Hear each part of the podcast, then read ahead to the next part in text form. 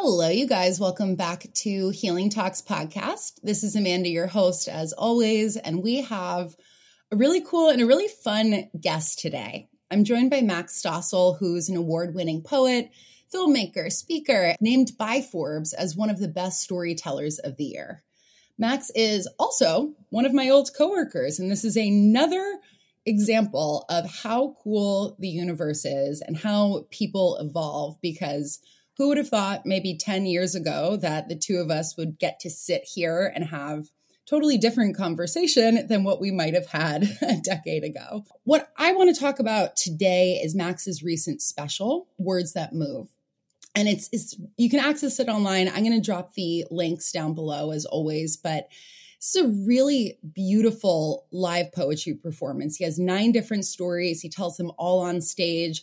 There's a little bit of VFX, a little animation, action, and Max and his storytelling is at the center of it. But then within that center, it's it's humanity. He touches on these just so many different subtle and overt aspects of what it means to be human in a modern world the things that social media do to us, the challenges that it brings upon our mental health. And it's just, it was such a beautiful and touching special. And that's that's what we're going to talk about today. So I will now shut up. My spiel is done. Max, hi, how you doing? Hi. Um, yeah, good to be here. And it is funny of difference in 10 years. And I mean, well, I don't need to do any introing of myself after all that. That was so sweet and felt so good. And I'm so glad that that yeah that it touched you and moved you in that way. Um it's a big that special is a big piece of heart for me and yeah. art is inside the word heart and i'm so glad that it's out. It's been i've been working on it for so long and just that now it can just be experienced and given and then i can get working on the next one feels really good. Ooh i selfishly am already excited for the next one. So you, how long did this take? How long did this special take for you to actually create? So I was first like writing the poems over the course of years before I even knew that it was going to be a stage show where it would be performed live. And then once I started performing the stage show live, I did that for around two years. I'm like I think it was like eleven shows total, and scrambling that together, figuring out what that would look like. Um, and then once COVID hit, it was turning that into the special, which turned like took another three years. So just like overall, it's been probably like seven total years of anything between writing the content and then performing it live and then turning it into a special. So that's just like a long time to work on one creative project. And yeah, at the very at the end, I was feeling so ready to be like, it's this is just ridiculous creatively that I'm still holding on to this. This needs to go out. I was trying to sell it um, to like a streamer. And uh, the streamers were all basically had a similar reaction of like, "Oh, this is so cool," and we don't have a category for you. Like, what are you talking about? Um, and I was like, yeah, just but you make stuff that you put out stuff that people like. Won't you think people like this? And they're like, yeah, but we don't know. This isn't what we're looking for. Like we have very specific directives, and you are not inside of our directives. Goodbye. And I was like, well, that's really a bummer. I remember, I mean, this is probably like four or five years ago, maybe. I was in LA and I had been invited to a Rupi Kaur uh, special event that she, and she was doing the same thing where it was recording her poetry in hopes to then sell it to a streaming service. And if I remember correctly, I believe she ran into something similar where they were like, amazing, beautiful, we love this. Also, we don't know what to do with it, which is fascinating because it's not like poetry and spoken word is this new thing. Storytelling is the, the basis of society.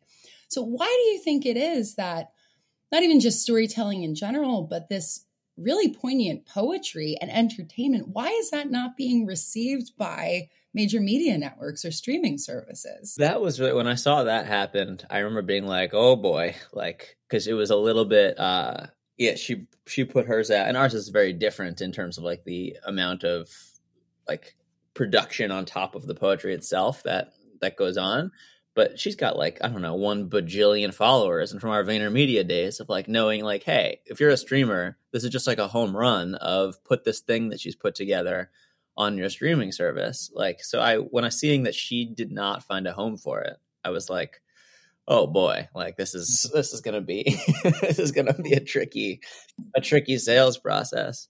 Um, and I don't know why I don't know why they don't want to um, take on this type of thing or category. I think they're like I think their stock prices are falling and they're very afraid to take any kind of risks.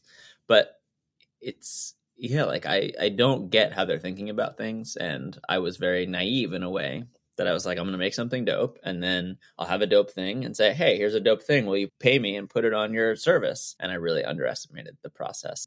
On a universal level for me, there's a part of me that's like, "Okay, I need to do it myself. I need to not need to not get the external validation and buy-in and financial recovery from someone else saying, "Look, this is something to continue doing." I have to show that this is actually what my heart wants and to keep on doing the hustle and share and let it reach not millions of people but thousands or however many and let that be more than okay and let it touch the people that it's meant to touch and hey max is like what what is it why are you really doing this? Is it for all the external everything or is it to share something that feels important to share and let it unfold as it unfolds? And it's the latter and i would have liked the other thing it made it easier to go make the next one and validate myself and the amount of time and energy and money i'm putting in but yeah you can't stop me. I love that and you know i i also do love the um the naivety, and I mean that in a good way, but the naivety of starting out with this project and being like, of course, of course, this major streaming platform will pick it up because it it eliminates, at least in the creation process, any of the fear or the blocks that might have impacted while you were in the creation phase, developing all of the different stories that you've been sharing. And I, I guess that's what I really want to jump into now is why don't you talk to us about words that move? What is it? What are your favorite parts of it? And then I have a I I have to tell you my favorite parts afterwards too. Um yeah, it's nine poems each of which is means a lot to me and it's the taking of the essence of each of those nine poems and trying to deliver them to you through the screen. And they're about a variety of different things. And I have strung them together to be one show and about perspective. If I'm being super honest with myself, it's like each one of those is something I wanted the world to have. And then now they're in a package together, and that's lovely. Um, but yeah, it's nine vignettes of messages that felt like they came through in downloads. And that I wanted to honor and give to the world. And I'm more interested to hear about your favorites than I am to talk about mine because I love all my children. right, of course.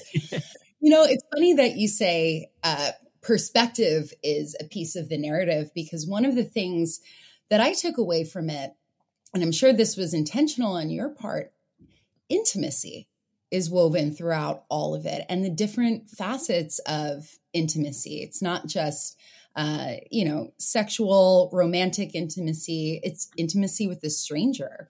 The the one off conversation that you have with your hair your barber, um, you know, the glance on a subway, and I think that that idea of intimacy, these moments of contact and connection, some of which we kind of toss away in passing, but then there's others. You know, you spoke about which I want to get into. Um, porn and sexual intimacy and and that like contrast that happens there. There's there's so many ways that connection is available to us. And then in our human experience there are so many ways that that potential for connection gets blocked either by our own doing or by the world around us. And i i really just loved that as a through line. And I, i'm curious like how intentional was that in putting these nine stories together um, as I look back on, as I'm now reflecting, it's like, yeah, each one is about a different form of intimacy, arguably except the first. yeah. um, yeah, yeah, yeah. and and now I'm like looking back, being like, oh yeah, maybe it's a you know whacking my head on the subway, opening up to a whole new world, and then exploring the possibilities of intimacy. I like that too. Um, but yeah, I mean, it's maybe the most important thing to me is intimacy of all its different kinds of love and forms and yeah, love is the main theme of my life and the way that I see the world. And that's much more than romantic love, though romantic love is one very strong piece of that. And I really like that as a theme and thread throughout from intimacy with a dog to yeah. the intimacy of oh yeah, you know, strangers and countries. And... Max had one of the poems is i mean really is about intimacy with the dog it's the connection as a pet owner and oh my God, I was on my kitchen floor crying at the, the, what was your dog's name or what is your dog's Luca. name again? Luca. Luca.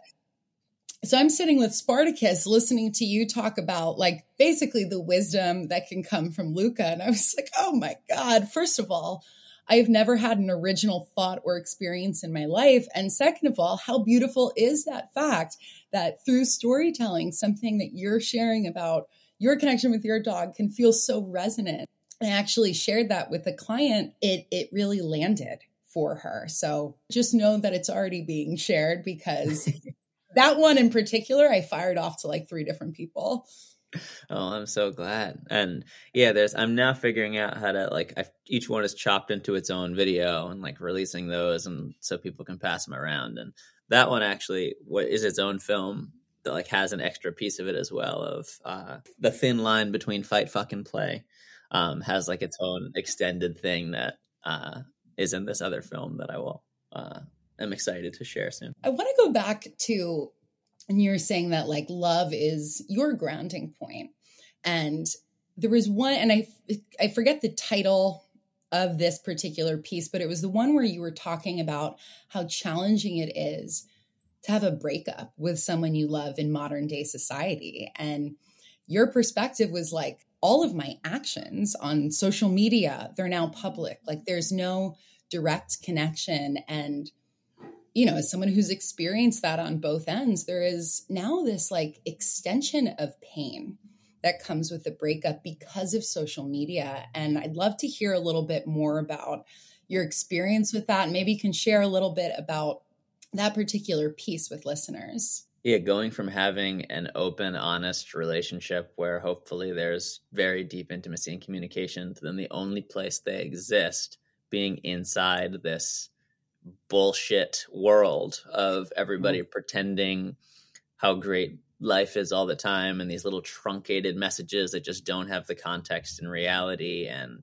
yes certainly for me so this is now that's two heartbreaks ago for me that poem um, and uh and yeah and with her it was like i noticed one how everything that i wanted to share was basically like trying to show her thing, like trying to show her my life or me in some sort of way. And then also wondering how much of social media is scrolling through everybody else's performing for their exes and crushes and, and just like mm-hmm. us viewing that as some twisted form of reality and then taking in how it impacts us. But um but yeah, like it was so much like did she see it? Did she like it?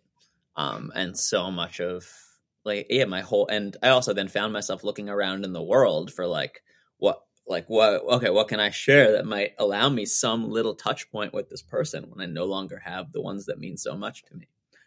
Um and that's just that didn't used to exist. That's so complicated. It's so complicated and it it's so pervasive right? Because we're also in a completely different time you know compared to even like 10 20 years ago with not even just relationships, but situationships and how without even clearly defined boundaries within, I mean, it's still a relationship, right? But without clearly defined boundaries, now a breakup or a separation in that space becomes even more blurred and gray because, well, there are still some points of connection, or perhaps what's more challenging, like the potential for connection, the potential for them to see your like the story or for them to reach out. And so it just keeps us in this constant loop of waiting or hoping or projecting. And when we're in that that space of like hanging on, wishing, we're we're we become stagnant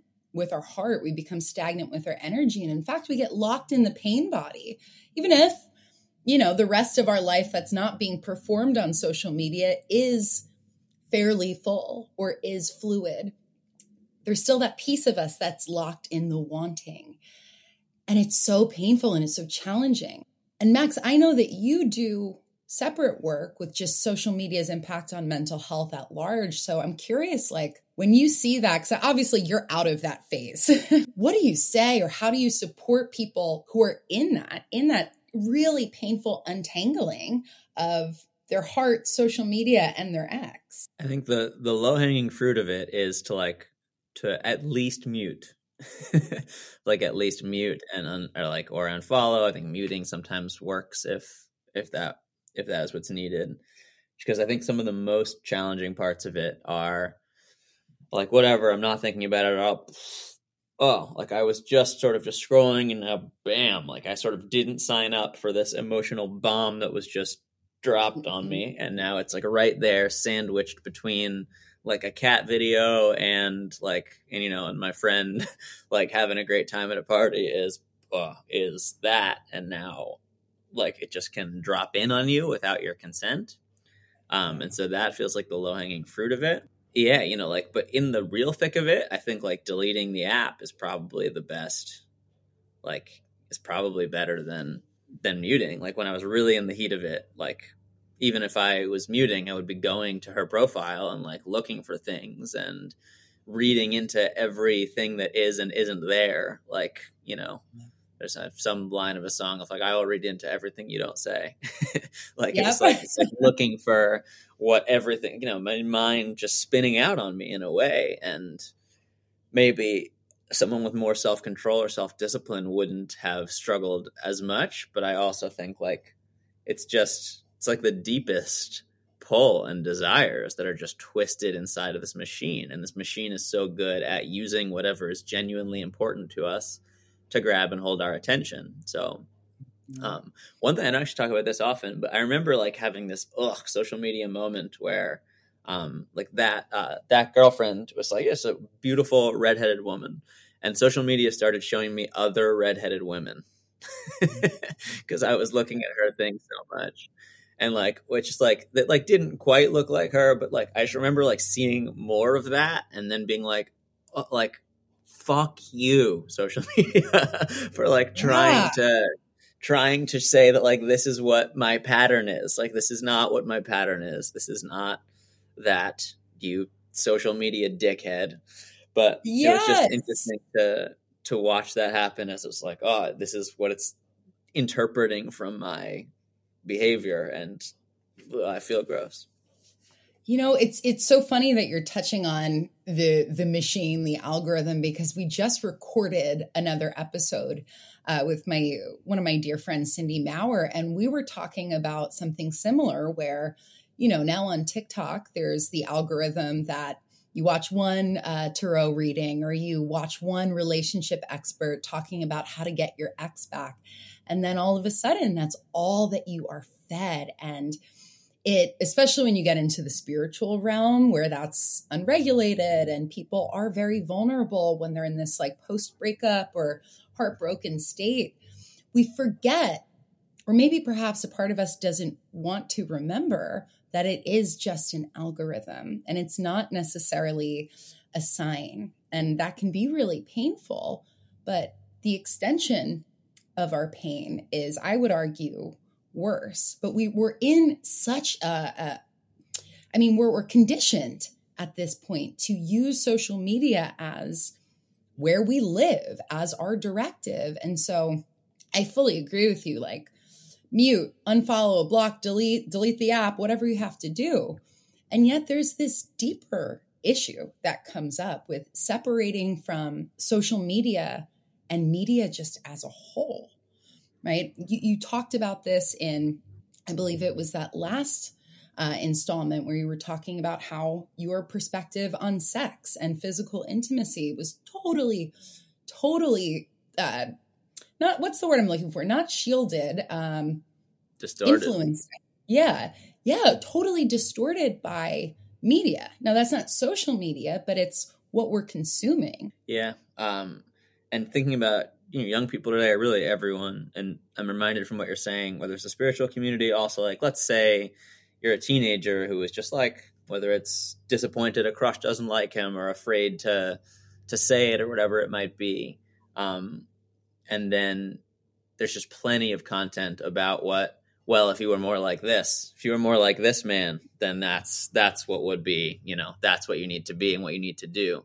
And just like this sort of tantalizing of like oh like I need to be more like this potentially super toxic thing. Um, or like, or I need to be like, I guess this might be a way I'm lacking or a reason why, or there's like no shortage of things to fill that hole with this synthetic nonsense that isn't really filling. And most of the time I find in media doesn't really like, uh, doesn't really hit the spot. Just like sort of gives us a version of a thing to pretend to be that might might help us superficially get something that we would want and maybe it'll work maybe it won't.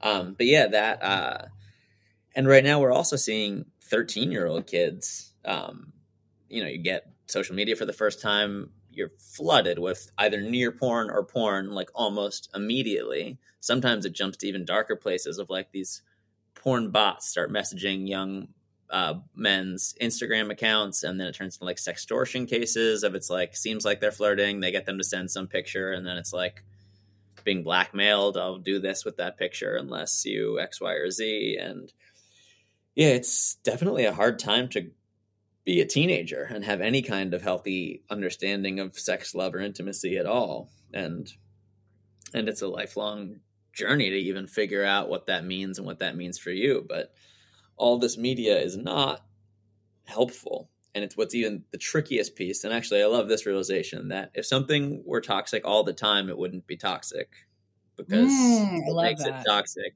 is that it's it sometimes gives us things that feel really good or are really helpful, but then also kind of steers us in it to these deeply dark and unfulfilling places. Um, because occasionally social media might give you just the thing that you're needing or just what you're looking for and find that really helpful thing. It's just more often than not, the next step is like a steer towards either crazy town or something really emptying and unfulfilling. And, um, and that's just, that is an addictive process in itself of like, oh, but wait, no, like I have gotten things that have meant a lot to me or been really helpful for me here. So maybe this is one. Um, like just the amount of confusion and self doubt and, ugh. yeah, it's a pretty icky environment. Yeah, it's an icky environment and it requires a lot of unlearning and a lot of challenging decision making to say, like, oh, wait, this is not feeling really good to me. This is affecting me quite negatively. And also, I might have to learn like different ways of operating in general. Um, and that I feel like is where a lot of shame or fear can come up for people, right? Like, uh, wait, I need, even if we're just looking at like the baseline of like, okay, I need to change my social media habits and I want to focus more on in person connection. Well, there's a high likelihood we're spending time on social media out of avoidance. What are we avoiding? What is the fear and shame in facing that? And then when we start to bubble out to some of the things that you talked about in your special, it's like, um, you know, and I, there was one where you had kind of talked about asking a friend, or I believe it was an ex girlfriend, like, basically, what's it like to be a woman and is it scary? And I'm obviously paraphrasing here, but you had to go through a little bit of unlearning in that process to recognize, like, whoa, whoa, whoa, wait, it can be really scary as a woman. And I, as a man, might not have that perspective. So there's unlearning there. And I'm curious, I'd love to kind of hear a little bit about what fueled that particular piece. And maybe if you could talk about the unlearning a bit more. Sure. And then I'm also I'm recognizing of we're talking having both seen the special for those who haven't with the porn of it's basically about um that not casting judgment specific specifically on porn, but I learned what sex and intimacy was from media and porn and that was really really bad sex education that caused for me to need to do a whole lot of unlearning and led to a lot of all sorts of things that I was not grateful for in my life, um, and has been really a process of undoing that. Just to close that loop, um, Yeah. And yeah, in terms of the piece about it being scary to be a woman, that was around the Me Too, the Me Too movement. Like when I was trying to trying to reflect on like, wow, have there been instances in my past where I like might have like contributed to this, and I've never raped anyone, I've never assaulted anyone, and like and but like thinking like huh like have i in all of these we're hearing all these workplace environment stories like have i ever made someone like really uncomfortable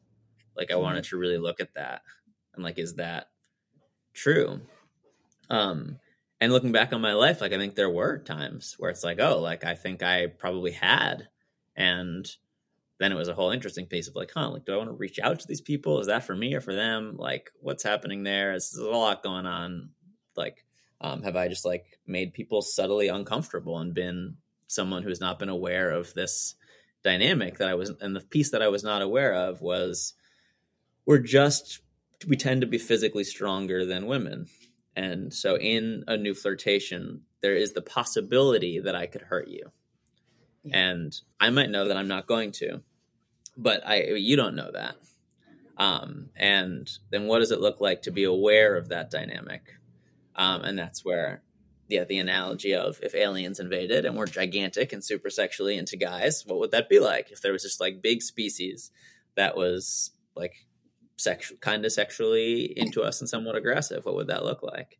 Um, and that's what that piece is about. And um, and I, you know the analogy I think is really fun and sort of like it's treads a nice line of is a fun way of talking about something that is hard to talk about. Uh, and it's also you know as I've grown, I have come to trust myself in a way that is both feels like it contains awareness of that dynamic and also does not overly put the pressure on myself that I need to tiptoe around to make sure that everybody around me I know knows that everything is safe. I think I used to do that more. And in growing have more come to be like i trust me. I'm aware this is here. I'm going to notice if there are any signs that i'm playing into this and be very conscious of them but i don't need to walk on eggshells and that's its own nuanced learning and understanding that frankly that when i wrote that poem i think i had less of that experience and i still really like the poem and like the analogy Oh, I love the poem and I love the analogy. I, so, for those of you who, I am assuming most of these listeners are going to go watch this special afterwards. When Max is telling this particular story, there's there is an alien on stage, right? He makes the analogy, as he said, of like, well, what if aliens came down and were sexually attracted to men? And that was the dynamic, very similar to what women experience every day with regular non-alien men.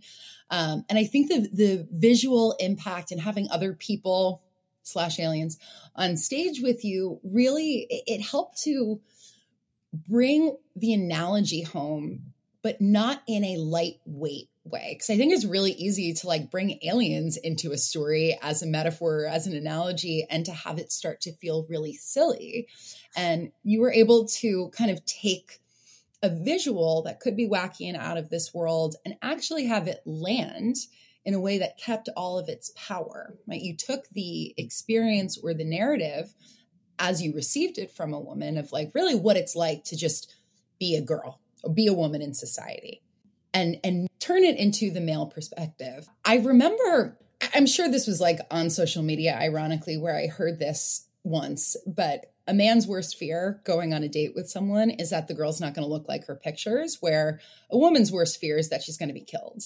And those are two very different starting points for meeting up with a stranger. And it's insane that that is true. And I've personally felt really frustrated at different points in time when even some of my male friends don't quite understand that. It's almost like, oh, you're being dramatic. Oh, get over it. It's not, they're not going to kill you. And what is missing is a felt understanding that it just, it is just different operating as a woman versus operating as a man. But I really appreciated the way that you brought some levity to that. Again, it wasn't silly, it landed really, really well. That was, I think, one of my favorite parts of your special. That's I appreciate that reflection. And I think that meme is a man's biggest fear is that he's going to be rejected, a woman that he's going to be killed. And yeah, and that's I think there's there's reality to that. And it's also it's I have empathy for for a man who might be like abusing that in the sense that like knowing and men run into this a lot with like it's interesting with like the I'm a nice guy. There's a lot of language around this around being a nice guy where it's like what like I know that I'm not a killer or to hurt this person. So like like what like why would I have to be aware of this like this thing like no like uh, like I'm that's not me. That's like it's a feeling of not being seen of it being unfair. Like we have to think about these sort of things. Um, but yeah, there's also like a yeah of like being a nice being a nice guy. Like I think also involves a comfort with that rejection. If we're being nice until we're rejected, until we don't get what we want, then that's not actually being nice. That was sort of being manipulative and putting on an act of kindness until things don't go our way. As opposed to, I think part of at being genuinely nice or kind in a way that that word means something is like an actual genuine care and respect for others, not on our terms, but like on theirs. And we're in charge of our own of like, oh, okay, you're you don't want to be with me here. Like, all right, great. Like, thanks. I'm gonna walk away. I don't want to be on this date anymore. Like, goodbye. As opposed to uh I think what a lot of women describe is a reaction of like after men who feel feel like they've been doing everything quote unquote right and like been mm-hmm. like you know been so complimentary or like in paying for everything and doing all these things and then this sort of like anger that there's not whether it's i don't know like sex or liked or appreciation or something that then kind of triggers this the world is on triggers an anger triggers like a frustration and discomfort with rejection um but like i think being actually a quote nice guy or kind means being able to feel that and not lash out on another because of it, but just being like, okay, like that's disappointing and all right, I'm annoyed. Maybe even like I'm angry and okay, goodbye. Thank you for being honest with me. Goodbye. Like it's and that's tricky and a lot to ask of a teenager and something that we learn as we mature. But while we're learning and maturing, it's like a pretty uncomfortable process, I think, for women to be in as men learn and mature through that because it's scary when we're a bigger creature that could cause harm. And even if we know we won't, could. Right. That's a scary place to be in for a woman. Really, what we're getting into right now is like the nuances and challenges of being human, right? There's things that are very, very simple. Generally speaking, be a nice person, take care of yourself, try not to cause a ton of harm. But underneath that blanket assumption or blanket goal, perhaps, of how we're meant to show up, there are all of these little challenges and unspoken um, experiences and expectations that that just come along with being human and learning and evolving and trying to connect with each other and this is also where i think poetry spoken word at large can can be such a beautiful interpretation of the human experience it's finding those nuances and then sharing them from a perspective like your perspective is not mine. And I really appreciate I mean, we actually have quite a few shared perspectives, but simply by virtue of you being a man and me being a woman, there's differences. I, I think that's like the beauty of work like this, where you get to share a story. And then on the listener end, you really get to hear and understand someone else's point of view more often than not. And you said this in one of the um, the poems where you're talking about political conflict, more often than not, we actually have more in common than we realize. In some ways, it feels like that's what the job or what I do well in some of this art is, is sometimes giving, and I've heard this reflection a lot of giving people words for something they didn't quite know how to say themselves. And yeah, and like helping people feel feel seen and helping people see a different perspective in that felt sense. And I think poetry and comedy both have a powerful um, a powerful means of doing that. How did you get into spoken word? How did you get into poetry and art? Because I really only knew you as I actually don't even remember what you did at Vayner. I don't even know what I did there. Uh, but I, I remembered you in a very specific capacity. So was this a piece of you throughout your whole life, or was this something that developed after, you know? I think at Vayner had never written a poem as an adult. When I was a kid, maybe had some, but then I, yeah, I heard a poet perform his name is InQ. And I started writing on the way home. Something was buzzing in my body, and I started writing on the way home. And the first two lines rhymed, and I was like, "Ah, all right, I can do this."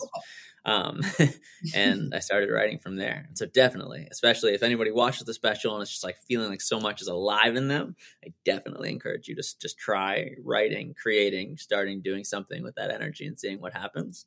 That was what yeah sparked a whole artistic life and career for me um and it's been yeah a central piece of my life. I firmly firmly agree with like put that energy somewhere put it down on paper. When we're and it doesn't always have to be like shadowy or heavy emotions right? But that's typically where people are like i don't know what to do with everything that i'm feeling. Whether it's spoken word or you're writing, or I do a lot of art therapy with clients, like turn the pain into art, turn the anger or the confusion or the emotions that you don't really know what to, put that somewhere and make it as beautiful as you can.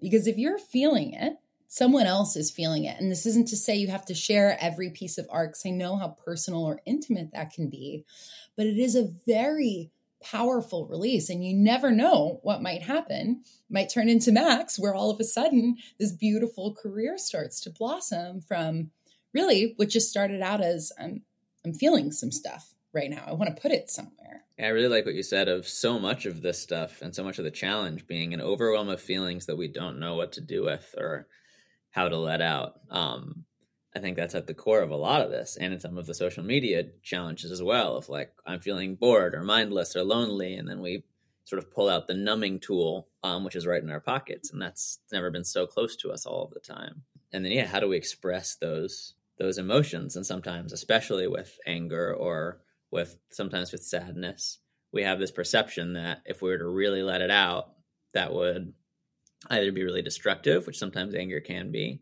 or with sadness like that people would wouldn't want to be around us if we're sad or we expressed how much sadness was in us and you know, it's one way i really like to show up with people is with a welcoming of like hey like i'm actually way more curious in like what your real experience is and eager to show you that whatever is here is like totally welcome and like and mm-hmm. okay and that i'm not going to judge you for feeling or you know or believing whatever is is present for you right now. I just want what's really happening for you and much less of like this clutter and story of what's in the way. I just i would love to be with what is real for you. That's yeah. a more interesting existence for me. That may be a good segue because talking about being with what's real with someone like how are you actually doing? And then receiving the answer. That requires not being in the performative mindset that social media demands that we're in. Mm-hmm. And I know you do a lot of work with mental health and social media. And so, how do you get people to step back from that performative mindset or get out of that box and actually show up as real? I don't know. In that work, I'm like, huh, do I? Like, I don't know that I do so well. Um, hmm. It's mostly me opening the door of let me show you how this stuff is designed, which just like gives a nice starting point of, okay, we're all trying to work against these manipulations as opposed to like a, oh, I should be on this list, just like a less helpful framework. But I think like, yeah, like I've definitely found some schools I work with, the kids are like just have a much harder time speaking up because they're afraid that when they speak up, they're going to get piled on the way that a comment thread or comment section does pile on and afraid of like a, yeah, afraid of the dynamics of social media being present in real life and how they express themselves of with that blurry line. Um, and yeah, the best thing that I can do in how I'm showing up is just like try and show, especially if something vulnerable comes up, like to really encourage and publicly be like, that was awesome. Like, thank you for sharing and model that. Um, yeah, in some ways, I don't think I spend enough time with this, which each individual school or student to really work on that. I'm more starting the conversation and opening the door. Yeah, I don't have as good of an answer for you. No, I think that's a perfect answer. We don't really have a lot of people starting that conversation, uh, at least at like a higher level, right? We, and I, I, hope at least kids are maybe picking up on this uh, amongst their friends or having side conversations. But the door opener conversation needs to come first before we can really ground down in okay, how do I show up in a real way? Hearing us talk about this, there's a part of me that's like, God, there's a long way to go. And like, there's a bit of sadness that's coming up right now. Like, I can't believe that we have to have these conversations about social media and just media's impact on us in general. There's also a piece that's coming up where it's like, well, it's also really exciting because there are positive benefits from media and connection. I mean, literally that is how we're able to consume something like your special or another piece that like really speaks to us. So there is a light and a shadow side. What is your hope for the future of how people are consuming media how people are connecting with each other? Yeah it's in spirit of pre- yeah i'm more present with the sadness right now of yeah just also how how much smokescreen and obstruction there is to being with what's here and what's real how complicated and hard social media makes that in ways that i think honestly i don't think most teenagers growing up with this world as so much of a default in the water they swim in just, it would be so hard to really break through that and really be able to stand for like genuine intimacy and connection and comfort with the many spectrums of emotion and reality. And I do, I feel sad about that and passionate to try and just like help people see how spectacularly beautiful that life can be and how and once yeah once you get a taste of it i think it's all you really want yeah. um what i hope is you know i can go into my my my pitch of how wonderful would it be if social media social media companies were using all this data to help us illuminate new opportunities and experiences we wouldn't have otherwise were realized were possible help us meet new people in our lives that we later rate as we are glad that we have met those people. If it was actually trying to enhance our social lives our values if in an informational standpoint it was measuring its success based on like did you did we help you become more educated on x y or z subject that mattered to you as opposed to what news headline got the most attention um, that could be a beautiful tech world, and I would love for it to shift there. Um, we're just very far from that. Yeah, and uh, yeah, and it's just like, yeah, I, I feel sad and angry at the the level of complication that um that is involved and like the level the number of layers of obscurity um, that social media adds to life and how difficult it is to even notice one um, because it really looks like life. It really looks like relationships. It looks like fun. And sometimes it is. And a lot of the times it's not quite. And it's very hard to even talk about that. And that makes me sad and frustrated. And yeah like a there's like a grieving for the direction that we're headed. Yeah I'm with you. And, and, there's also, and I feel like you can relate to this. I also experience like a just this deep inner conflict, and it's almost it's sometimes a daily reconciliation because I agree we're we're very much on the same page with like the so much of social media that that doesn't feel good that rips away connection and intimacy and reality and yet as a leader in our respective fields we have to be on it and so for me, I feel like this dichotomy sometimes where it's like, I have to post or I have to create or put things out for people to consume. And so that balance, at least internally, I try to rectify with very similarly the direction you're speaking to, which is like education and connection and hoping to make people's lives better. But it's just, it's, there is no one answer. And there's no answer right now. It's just, it's such a, such a winding conversation to have to be split between those two worlds to not really want to be in it but also have to be at the same time i don't believe in have to's and fair. like that is uh, super fair and i i know what you mean and it for me like i more long to share my art with the world and for it to yeah. reach more people than I do to abstain completely from this thing that really pisses me off and frustrates me. Um, I feel angry that I that this environment feels like the it seems like the one that like has the holds all the attention and eyeballs and people in it, and that without stepping into its field and all of its pressures, um, feels like it seems like I can share my art with so many fewer people, and that trade doesn't work for me, yeah, that's my own choice that feels kind of icky. And it also feels icky to not do any of it at all. I'm still learning my own um, my own relationship with it. And but yeah, I would love for I especially would love for there to be an environment that just like felt more sacred uh, for what like for holding things that feel like they matter to us. It feels not good for me to post this thing that means the world to me in like just in the social media environment. Like I don't want to put this piece of art in there. I'll talk about it in there. I'll show like maybe clips of it in there. I wouldn't feel comfortable putting the whole thing in the social media environment, and so I haven't. Um, but then even as I'm preparing to release these individual videos and they're horizontal and not vertical, like I'm just like thinking of how would I how do I tell people about this? And I haven't figured that out, and I'm annoyed, and um, I would like to have a better relationship with it than I do.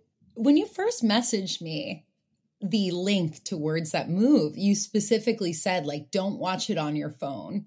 And I knew I knew why you were saying that, but I felt and understood it when I then did. I mean, still screenplayed to my TV, but there is art, there is information that it, it doesn't get fully distilled when we're looking at it in through a screen or in clips, but it's just such a different experience to receive something, something artistic, something with weight, how it's meant to be received. And I think that does pose a challenge, but it also, my, I mean, my intention, a piece of it, and having you on is I hope that other people will hear us talking, and I'm sure they will click watch words that move on an actual screen, not on your phone. Uh, and I, will fully echo uh, Max's recommendation when he shared that with me because it is really nice to just, I mean, if I can even challenge you, put the phone away while you watch this special. Please give yourself the, what is it, 40 minutes, an hour? An hour, yeah. Yeah. It, and it goes by so quickly. I actually thought I didn't finish it. And this morning I went to double check and I was like, nope, I finished all of it. Um, but I think that's that's a sign of great art or great media where time sort of dissolves because you're so present with what you're receiving. The same thing can be said about connection, moments of intimacy with strangers or people you know. It's just really, I think all of this comes down to presence with where we are, what we're feeling, and who or what is across from us. Almost everything does come back down to those things. Yeah, it's, you know, this podcast is an example of, like, to me, I feel more comfortable with this in social media. It feels more in the realm of, oh, we're having a conversation. Like, this feels like the type of thing that I feel more comfortable of than of, oh, sharing on social media as a gateway to it. And there's something yeah. about it that, where, to, like, that's a big part of why I'm doing this of doing podcasts right now it's like oh this can be a way that i can have conversations things that i can use on social media to help people get to this thing that i so want them to have that i very yeah. deeply do desire people to take this in. In some ways like i can imagine a voice in my head being like whatever max just like share pieces of it and like keep sharing it and like share it on the social media and then have them watch it there. What's the difference? And something in me is like no ew like Ugh, like I don't want I don't want to display this thing in a room where there is a billion other things and gets two seconds of attention. Like that doesn't feel good for me with something that really matters to me and like art and the depth and importance and vulnerability of of this. And like I don't want that. And I would rather people not see it than see it in that environment. And that's the choice. And that like then I go into a whole like, is that like some ego thing of like being like, no, if you see this, then you have to appreciate it. But like, I don't think it's, I don't think it's that. I think it's like, yeah, I think seeing a shred of it and then having the idea that you've seen it to me hurts. And seeing versus like, I would rather just have people when they're watching it see it and then have that experience with it. And yeah. I really want there to be a system that just allows it to be distributed at the ease and beauty that social media offers, where then it could lead them to the it. But that doesn't mm-hmm. exist right now in a way that I know. I'm still searching too. Maybe we'll create it. I don't think I'm going to. If you do, I fully support you. um, that's not really my specialty. I, will give the direction on it, but I can't quite create it. Max, it's been really lovely having you. And I can't wait for listeners to sit down and be really present with Words That Move and watch it in full. Before we find our break for today, is there anything else you want to share with people who might be listening? I feel pretty good. I feel pretty complete with this conversation. Thanks for having me. It's been fun. My pleasure. You guys, we will see you in our next episode. We're going to be talking with Cindy Maurer, as I accidentally teased in this particular episode, all about the algorithm on TikTok. Is your ex coming back? Mm, probably not. And that's okay. So, we're going to talk about that. It's a pretty fiery conversation. You're going to want to stay tuned. We'll see you in the next episode.